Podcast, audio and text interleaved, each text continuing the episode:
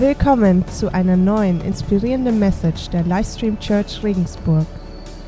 Ja, guten Morgen, Livestream Church. Freut mich wieder total, dass es jetzt weitergeht. Ich bin auch schon sehr gespannt.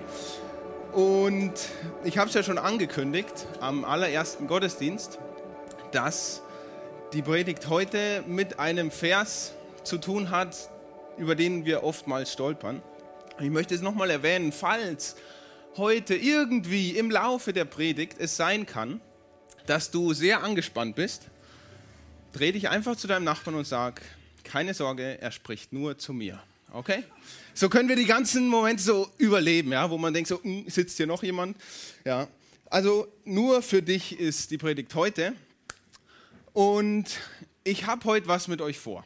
Und zwar habe ich mit euch vor, euch in Gedanken eine Argumentationskette äh, mitzunehmen. Und da möchte ich ganz von vorne anfangen und da relativ schnell dann drüber hinweggehen, dass wir dann zum eigentlichen Punkt kommen. Ist das okay für euch? Ja? Seid ihr mental wach? Seid ihr da heute? Ja. Gut, ah, ihr, ja, schön. Und zwar wollte ich euch die Frage stellen, was ist eigentlich unsere Aufgabe als Christen in dieser Welt? Was ist unsere Aufgabe? Und das hat jetzt nichts damit zu tun, ob du verheiratet bist oder nicht verheiratet bist, sondern was ist unser Auftrag? Ja? Und da gibt es viele Dinge, ja? da steht viel in der Bibel. Ich habe jetzt mal einen Vers rausgesucht, der das ziemlich gut zusammenfasst, finde ich. Und der steht im Epheser 5, Vers 1 und 2. Und da heißt es, nehmt euch daher Gott selbst zum Vorbild. Ihr seid doch seine geliebten Kinder. Konkret heißt das, alles, was ihr tut, soll von der Liebe bestimmt sein. Denn auch Christus hat uns seine Liebe erwiesen und hat sein Leben für uns hingegeben. Also hier steht ganz klar, nehmt euch Gott zum Vorbild. Ja, das ist die Aufgabe, die uns gegeben worden ist. Jedem Einzelnen, nimm dir Gott zum Vorbild. Und warum sollen wir uns Gott zum Vorbild nehmen? Weil wir geliebte Kinder Gottes sind. Wie wirst du geliebtes Kind Gottes? Grundsätzlich liebt Gott jeden einzelnen Menschen.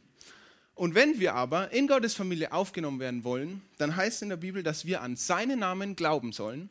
Denn sein Name ist der, der uns errettet und der uns erlöst, weil wir von uns aus eigentlich überhaupt nicht fähig sind, Kontakt, eine Gemeinschaft, eine Beziehung mit Gott zu haben. Weil was uns trennt, ist unsere Sünde, ist das, was wir sind die Momente, wo wir uns gegen Gott entscheiden. Und deswegen ist die Gemeinschaft nicht möglich, es sei denn, wir glauben an Jesus Christus und er macht diese Gemeinschaft wieder möglich durch seinen Tod am Kreuz, für das, dass es ein Leben für uns gegeben ist, hat.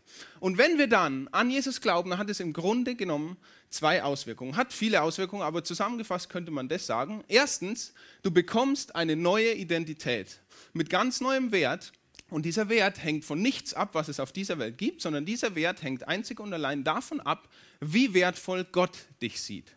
Und Gott sieht dich so wertvoll, dass er seinen Sohn geschickt hat, um dich zu retten und dir die Liebe zu zeigen. Okay, das ist das eine, was passiert. Also du bekommst eine neue Identität und aus dieser äh, Identität heraus, das ist das zweite, was passiert, verändert sich dein Leben. Weil, so wie wir gerade gelesen haben, weil wir geliebt sind, haben wir diese Liebe in unserem Leben, ja?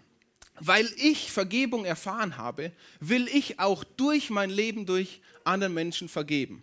Also, weil uns etwas geschenkt ist, verändert sich ganz konkret unser Leben in der Zukunft, wie wir das hier, äh, wie wir unser Leben eben hier auf dieser Welt leben. Weil hier heißt in dem Vers, alles was ihr tut, soll von der Liebe bestimmt sein. Von welcher Liebe?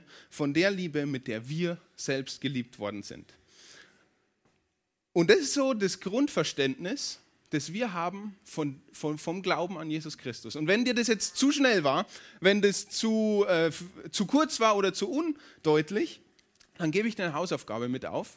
Heute Nachmittag setz dich auf deinen Balkon, auf deine Terrasse, wo auch immer und lies in der Bibel den Epheserbrief und den Kolosserbrief durch. Das kostet dich insgesamt circa eine Stunde Zeit und du wirst aber mehr darüber erfahren, wer bist du, was hat Jesus Christus konkret mit deinem Leben zu tun.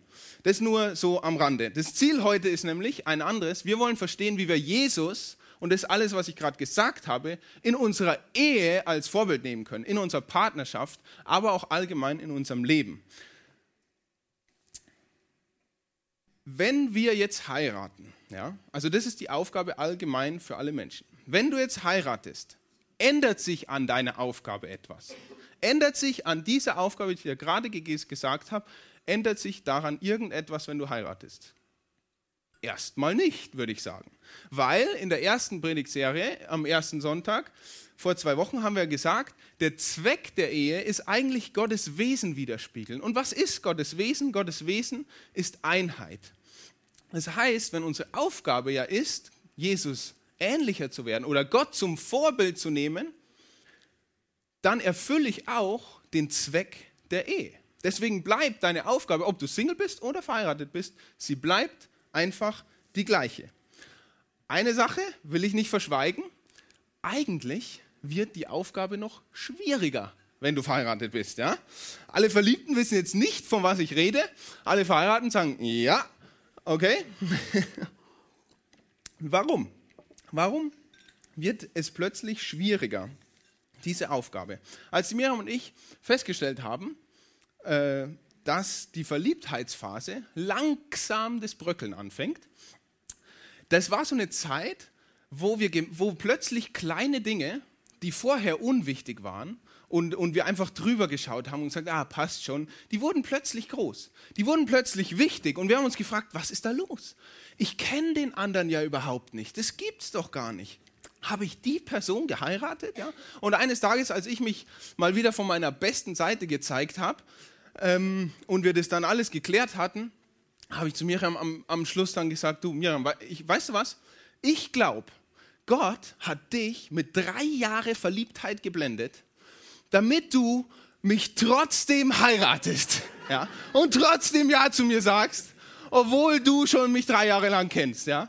Das war, ist meine These in Bezug zu dass die Miriam mich geheiratet hat. Und der Grund ist, dass ich trotzdem eine tolle Frau bekomme. Ja?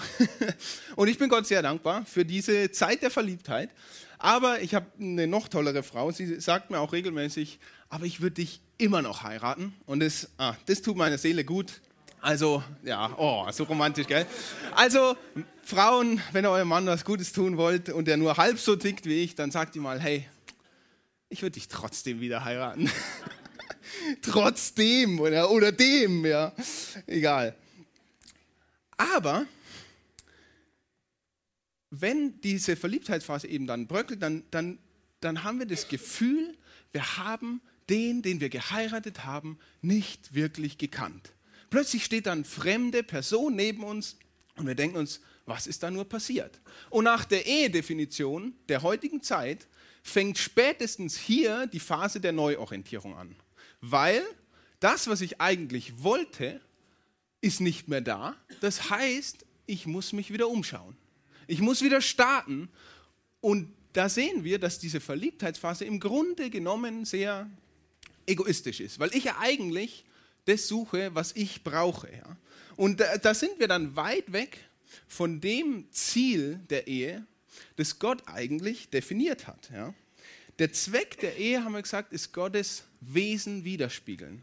Und da muss ich da durch, diese Zeit, wo es bröckelt, muss ich da durch und trotzdem ein Ja zu dieser Person sagen, damit dann was Stärkeres, was Größeres daraus wachsen kann. Und in diesem Sinne ist Ehe ein geniales Tool, auch das Hauptziel, das dir gegeben ist, als Single und als Verheirateter zu erreichen. Weil wir sind dann nicht mehr alleine, wir sind dann zu zweit. Dann ist da Mann und Frau, die sich gegenseitig ja lieben und die sich gegenseitig anspornen, dieses Hauptziel zu erreichen, das beiden gegeben ist. Und dann lebst du nämlich Gottes Plan. Ja, wenn das Ziel der Ehe gleichzeitig euer eigenes Ziel ist und das ist von Gott gegeben, nämlich das ist werde wie Gott. Nimm dir zum Gott zum Vorbild. Ja? Werd wie Jesus. Und das ist eine lebenslange Aufgabe. Das kann ich dir gleich sagen. Das ist sehr äh, mühsam, das ist ein Prozess und es wird ein Leben lang dauern. Und davon aber die Begleiterscheinung, das ist, das, das ist wieder so ein Prinzip Gottes, ja. Du gibst bisschen und er überschüttet dich mit viel, ja. So wie wir letzten Sonntag gehört haben. Du säst ein Same und du bekommst eine Pflanze, wo viele Samen daraus resultieren. Das ist Gott, das ist Gott in Perfektion. Das ist sein Wesen, das sind seine Prinzipien. Und hier ist es genau das Gleiche. Ja? Die Begleiterscheinungen, wenn wir die Ehe leben, wie sie Gott uns sagt, dann sind die Begleiterscheinungen genau die Dinge, die wir ja eigentlich erreichen wollten. Ja? Nämlich einen Seelenverwandten, nämlich die Romantik, nämlich die Sexualität Sexualität, nämlich die finanziellen Vorteile, nämlich die Gemeinschaft, die uns gefehlt hat. Ja? All diese Dinge, die wir eigentlich als Ziel haben, die sind dann Begleiterscheinungen, weil wir einem größeren Ziel nachjagen. Was wäre, wenn du ab heute deine Ehe weiterführst mit dem Wissen, mein Partner ist mein geistlicher Wegbegleiter, um unser gemeinsames Ziel zu erreichen? Nicht mein Partner ist der, der mir die Sachen erfüllen muss, die ich brauche, oder wir erfüllen uns halt, ist eine Zweckgemeinschaft, ja, ich gebe dir, du gibst mir, passt. Äh, sondern was wäre, wenn wir die Ehe weiterführen mit dem Gedanken, mein Partner ist mein geistlicher Weggefähre. Was wäre, wenn du deine Ehe starten würdest mit diesem Wissen im Hinterkopf, mein Partner soll mein geistlicher Weggefährte werden in Gottes neue Schöpfung. Und die Ehe ist da eben ein geniales Tool und ich behaupte sogar, die Ehe ist genau dafür angelegt, dass wir Gott uns zum Vorbild nehmen und dem Hauptziel näher kommen. Wir haben zwar größere Herausforderungen, aber wir haben auch mehr Kraft dahinter, weil zwei Menschen einem Ziel nachfolgen. Und das habe ich, war jetzt ein bisschen viel Theorie, ich möchte es jetzt ein bisschen veranschaulichen an einem ganz klaren Beispiel. Das kommt auch aus der Bibel. Das ist ein Bibelvers und da werde ich euch mit hineinnehmen. Ich werde euch den ein bisschen erklären müssen. Ich will euch nicht bevormunden, aber wir lesen uns den mal durch. Jetzt. Wo keine Rinder sind, bleibt der Stall sauber. ja. Was, du hast meine Frau Rind genannt? Na, das war dein Gedanke. Alle Frauen denken sich so, wow, das steht in der Bibel. Wenn er nicht zu Hause ist, ist die Hütte sauber? Stimmt. Habe ich schon erlebt. Wort Gottes ist wahr. Ja? So tiefgründig ist der Vers gar nicht. Er sagt schlichtweg, wenn da keine Kuh ist, gibt es auch keine Kuhfladen. Okay, das ist die Aussage von diesem Satz. Ich möchte euch aber jetzt auch die ganze Wahrheit sagen. Der Satz geht weiter.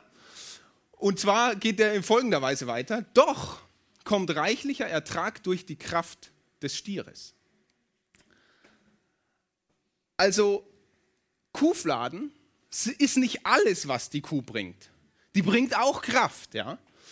Sie machen zwar Dreck, aber du profitierst von der Kraft des Stieres, ja. Und da geht es auch ein bisschen ums Verhältnis, würde ich jetzt sagen, ja, so um das Kuhfladen-Kraftverhältnis, ja, oder, oder andersrum, Kraft zu Kuhfladen-Verhältnis, weil dann ist das Verhältnis größer, wenn die Kraft mehr wird. Okay, egal. Ähm, das Verhältnis ist dann größer als eins, wollte ich sagen, wenn es ein Kraft zu Kuhfladen-Verhältnis ist. Also, aber wenn du jetzt nur Kuhfladen in deiner Ehe hast, dann stehen womöglich zwei kranke Kühe in deinem Stall. Ja? Also ist auch, auch nicht so ganz, äh, ganz gut. Ja?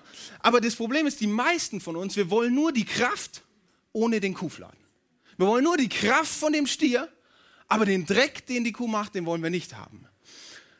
Und in der Ehe, ja, ist es eben ein noch herausfordernder Auftrag, Gottes, äh, eben ist es noch herausfordernder, wollte ich sagen, Gottes Auftrag nachzukommen. Aber die Kraftwirkung von zwei ist eben noch viel stärker, weil die beiden in die gleiche Richtung ziehen. Ja, wenn nicht jeder für selbst sich nur diesem Auftrag hinterherkommt, sondern Mann und Frau sich gegenseitig anspornen und helfen, Jesus äh, ähnlicher zu werden. Und ich möchte noch kurz hier einen Einschub machen an alle Nicht-Verheirateten, weil ich bei diesem Bild bleiben will. Wenn du als nicht verheirateter, als Kuh, ja, ich bleibe bei dem Bild, in deinem eigenen Stall mit deinen Kuhfladen viel zu tun hast, hol dir keine zweite Kuh ins Haus. Okay? Es wird mehr Dreck geben, als du alleine produzieren kannst. Ja?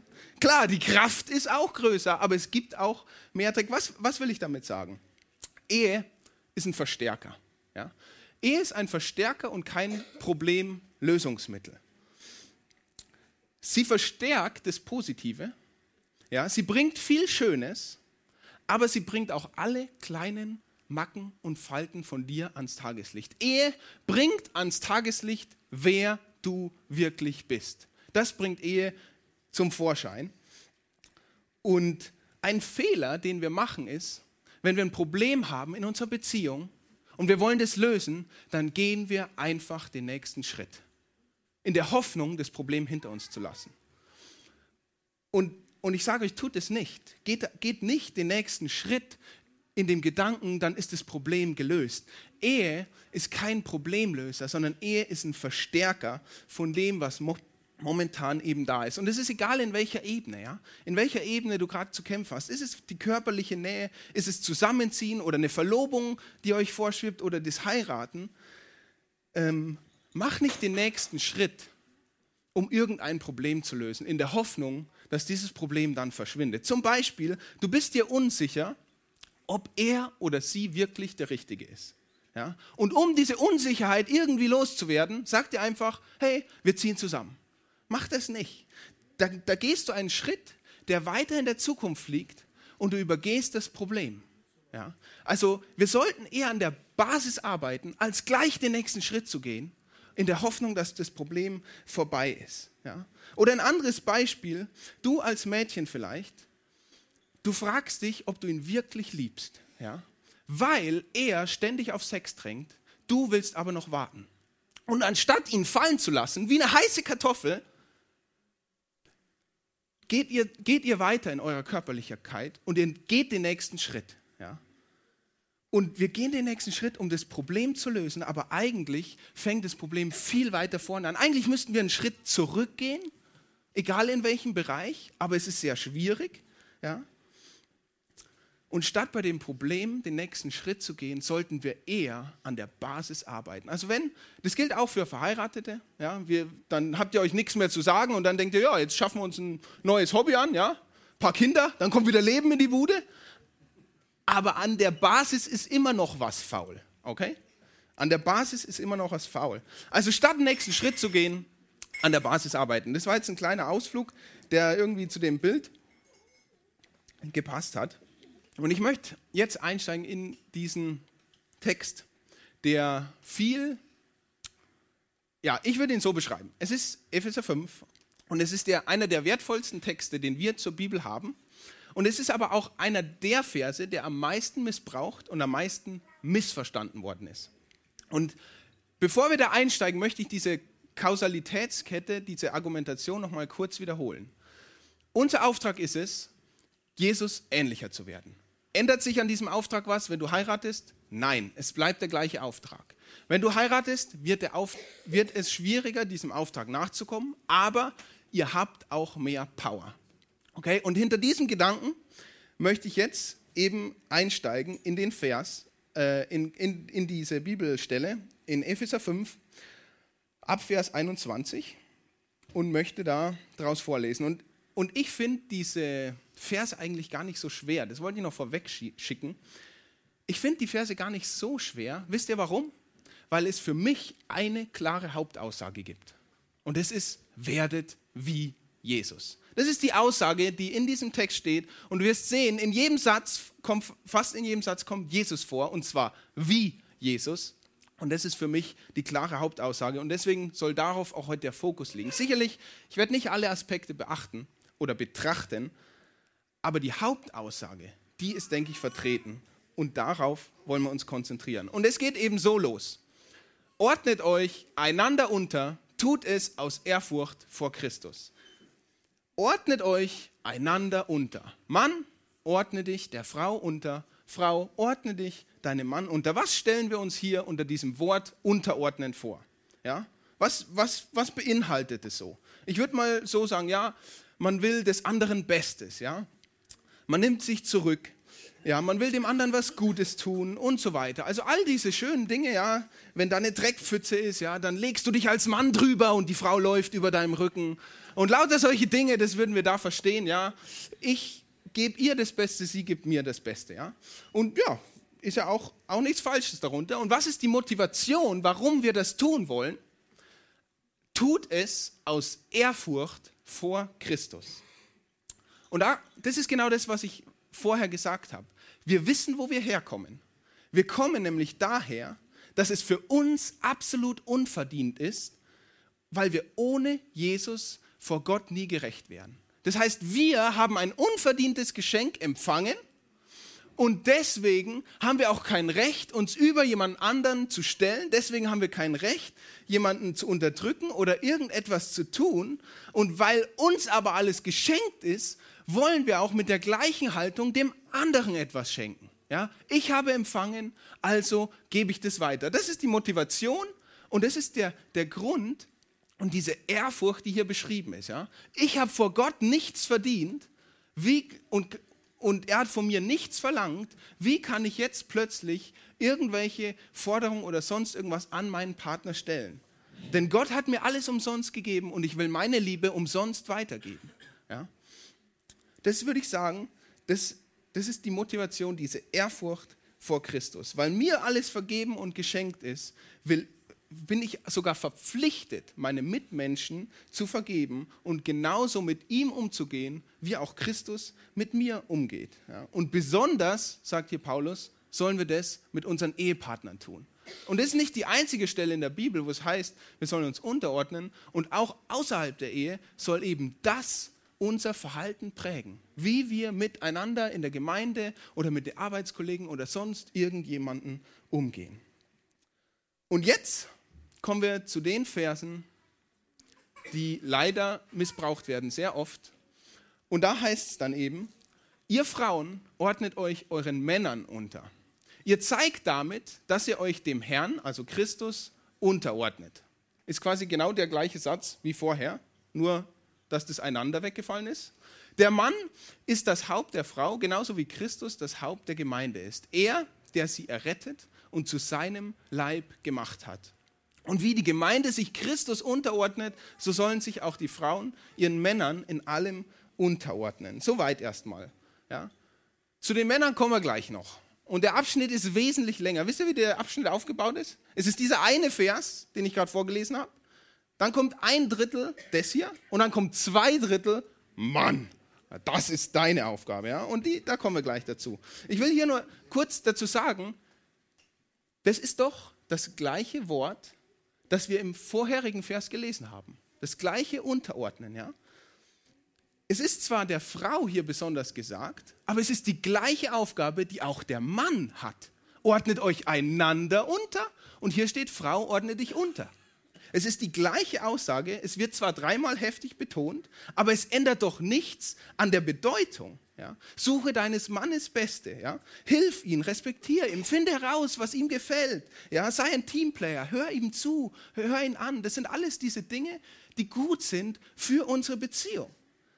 Nur irgendwie sind diese Verse dazu mutiert, dass Männer sich über ihre Frauen stellen und das und das durchdrücken oder ich, ich weiß es nicht, warum heißt dieses so oder soll dieses Unterordnen plötzlich heißen, sich der Tyrannei des Mannes zu untergeben?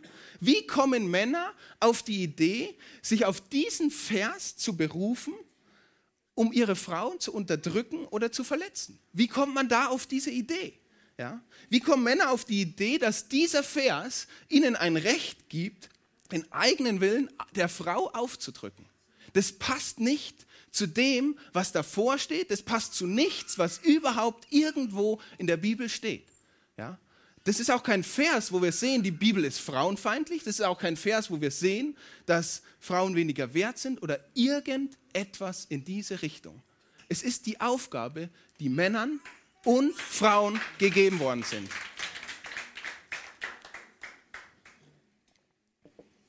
Und ich, wir als Kirche und ich auch hier jetzt speziell, wir dürfen auf keinen Fall die, die Leidensgeschichten von den Frauen unter den Tisch kehren, deren Männern eben eine verdrehte und total unbiblische Definition von den Wörtern Haupt und Unterordnung haben.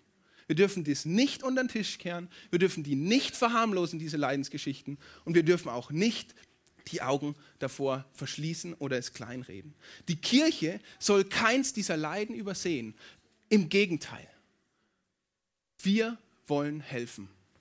Und wenn du heute hier bist und dein Mann hat ein verdrehtes oder verkehrtes, verkehrte Definition von diesen Wörtern Unterordnung und Haupt, dann bitte ich dich, heute bring dich in Sicherheit. Wenn dein Mann dich körperlich, emotional oder irgendwie missbraucht oder misshandelt, hier ist ein sicherer Ort.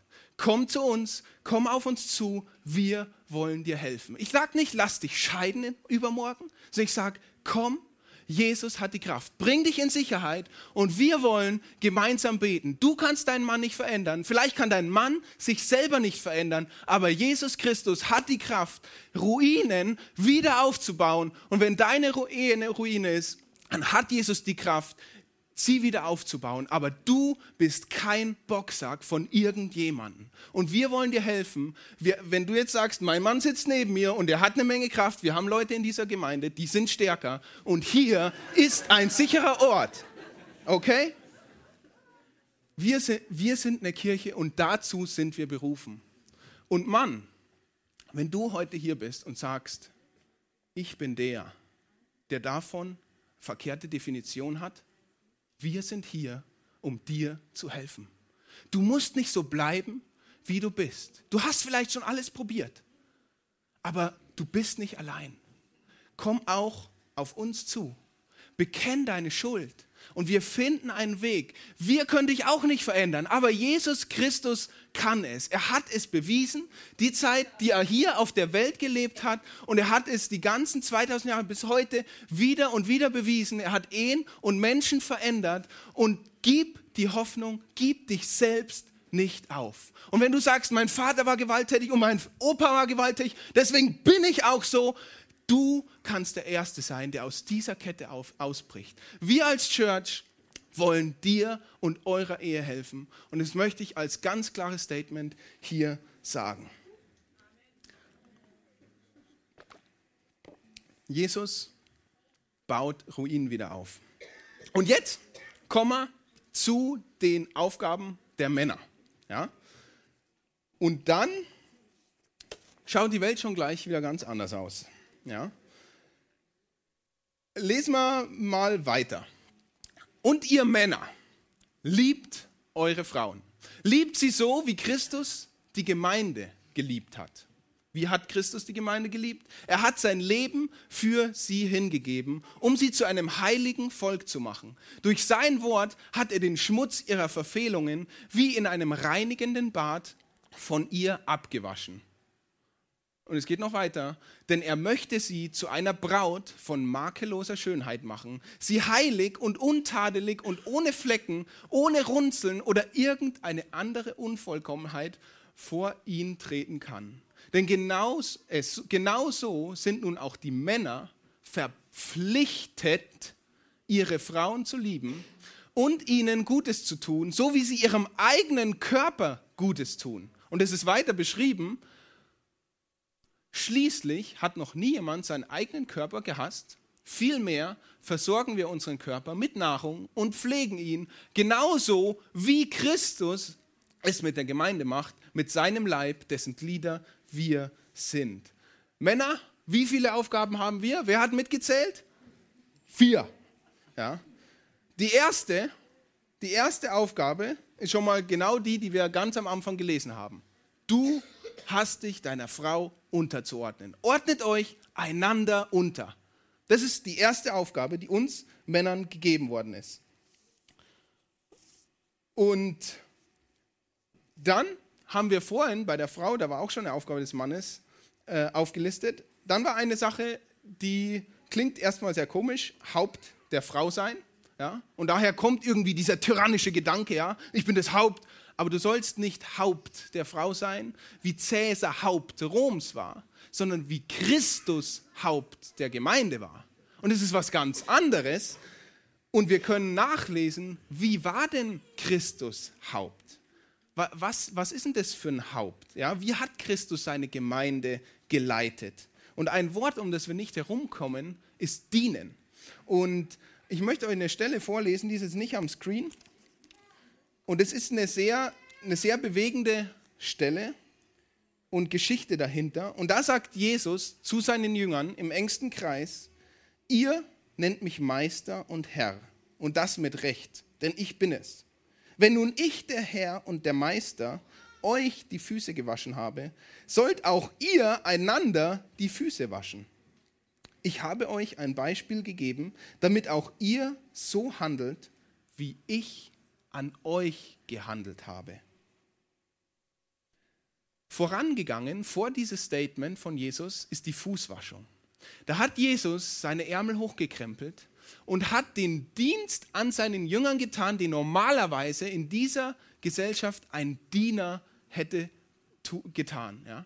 Also er hat sich unter seine Jünger erniedrigt. Und als er zu Petrus kommt, sagt Petrus, vergiss es, Jesus. Du bist unter mir niemals. Niemals sollst du das tun. Und die Diskussion geht dann so ein bisschen hin und her und dann sagt, sagt äh, Jesus, wenn ich dir nicht die Füße wasche, das ist in Vers 8, ich, ich lese den Original, wenn ich sie dir nicht wasche, sagt Jesus, hast du keine Gemeinschaft mit mir. Wenn ich, Jesus, dir deine Füße nicht wasche, hast du keine Gemeinschaft mit mir.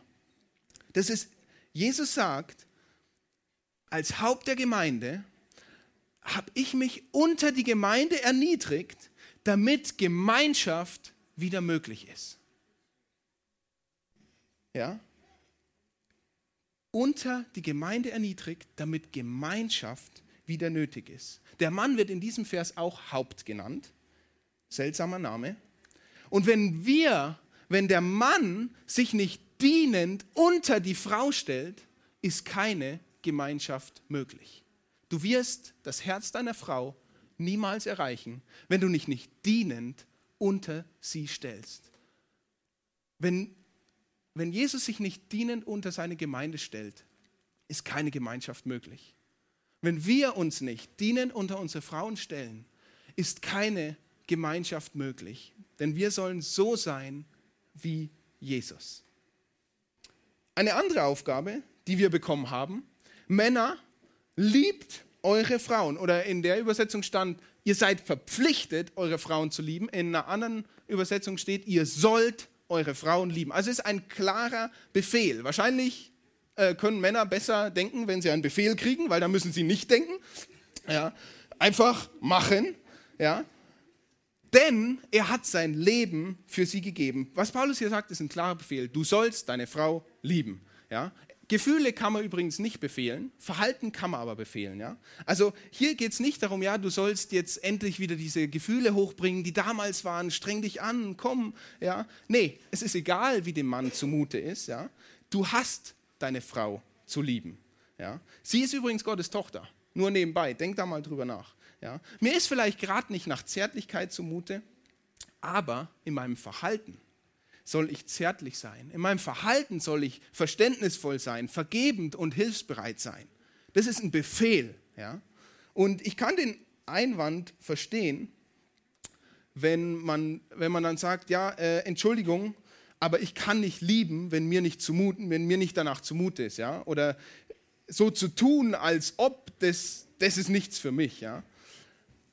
Aber Paulus fordert uns nicht auf, einfach blind irgendwas zu tun, sondern er sagt, bei dem Lieben, das ich dir befehle, sollst du nachdenken, weil du sollst so lieben, wie Christus die Gemeinde geliebt hat. Und Christus hat uns nicht geliebt, weil wir so liebenswert sind, sondern damit wir liebenswert werden. Ich sage es nochmal, Christus hat dich und uns nicht, nicht geliebt, weil wir so liebenswert wären, sondern er hat uns geliebt, damit wir wieder liebenswert werden. Ja? Und, und das lässt ein ganz anderes Licht da auf diese ganze Sache scheinen. Und das Ziel der Liebe Christi, das ist hier auch beschrieben worden, das Ziel der Liebe Christi zu seiner Gemeinde ist, dass er sie zu einer Braut macht, zu seiner Braut von makelloser Schönheit, heilig und untadelig, ohne Flecken, ohne Runzeln. Das macht Jesus Christus mit dir ganz persönlich. Ja? Er stellt dich da, als wärst du ohne irgendeinen Fehler. Und genau so sollen wir unsere Frauen lieben. Was heißt es? Zum Beispiel, wenn ihr eine äh, hitzige Situation habt, in der ihr diskutiert und streitet, und bevor ihr euch wieder auseinandergeht, soll deine Frau so dastehen, ohne Flecken, ohne Runzeln, ohne irgendeinen Makel. Emotional.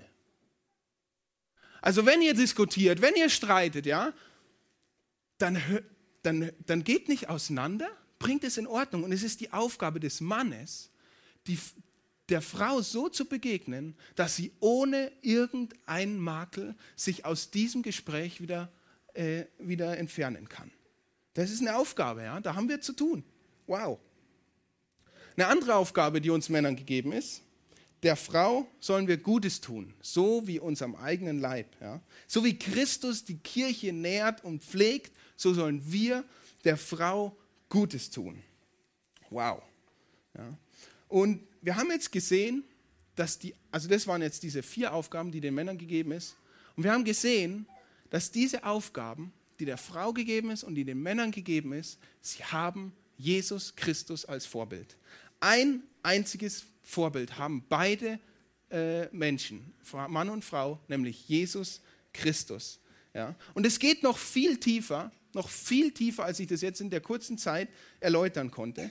Nimm dir mal mit deinem Partner die Zeit, lest diese Bibelstelle durch, sucht mal die Vergleiche raus. Ja, welches, welches Beispiel ist da, ist da erwähnt worden? Ja? Sucht mal die Vergleiche raus und leite deine Aufgabe davon ab. Nicht ihre, nicht seine, leite deine Aufgabe aus diesem Bibeltext davon ab. Weil ein Fehler, den wir machen, ist, wir gucken uns die Aufgabe des anderen an und fangen an, diese einzufordern. Und das ist genau der erste Schritt, wo wir Jesus als Vorbild äh, schon wieder missachten. Weil er hat keine Aufgaben eingefordert, sondern er hat seine erfüllt. Er war Gottes Wort gehorsam und kam auf diese Welt. Er hat von niemandem eingefordert, dass ihm nachgefolgt wird. Er hat nichts eingefordert. Er hat seinen Auftrag erfüllt. Werde wie Jesus.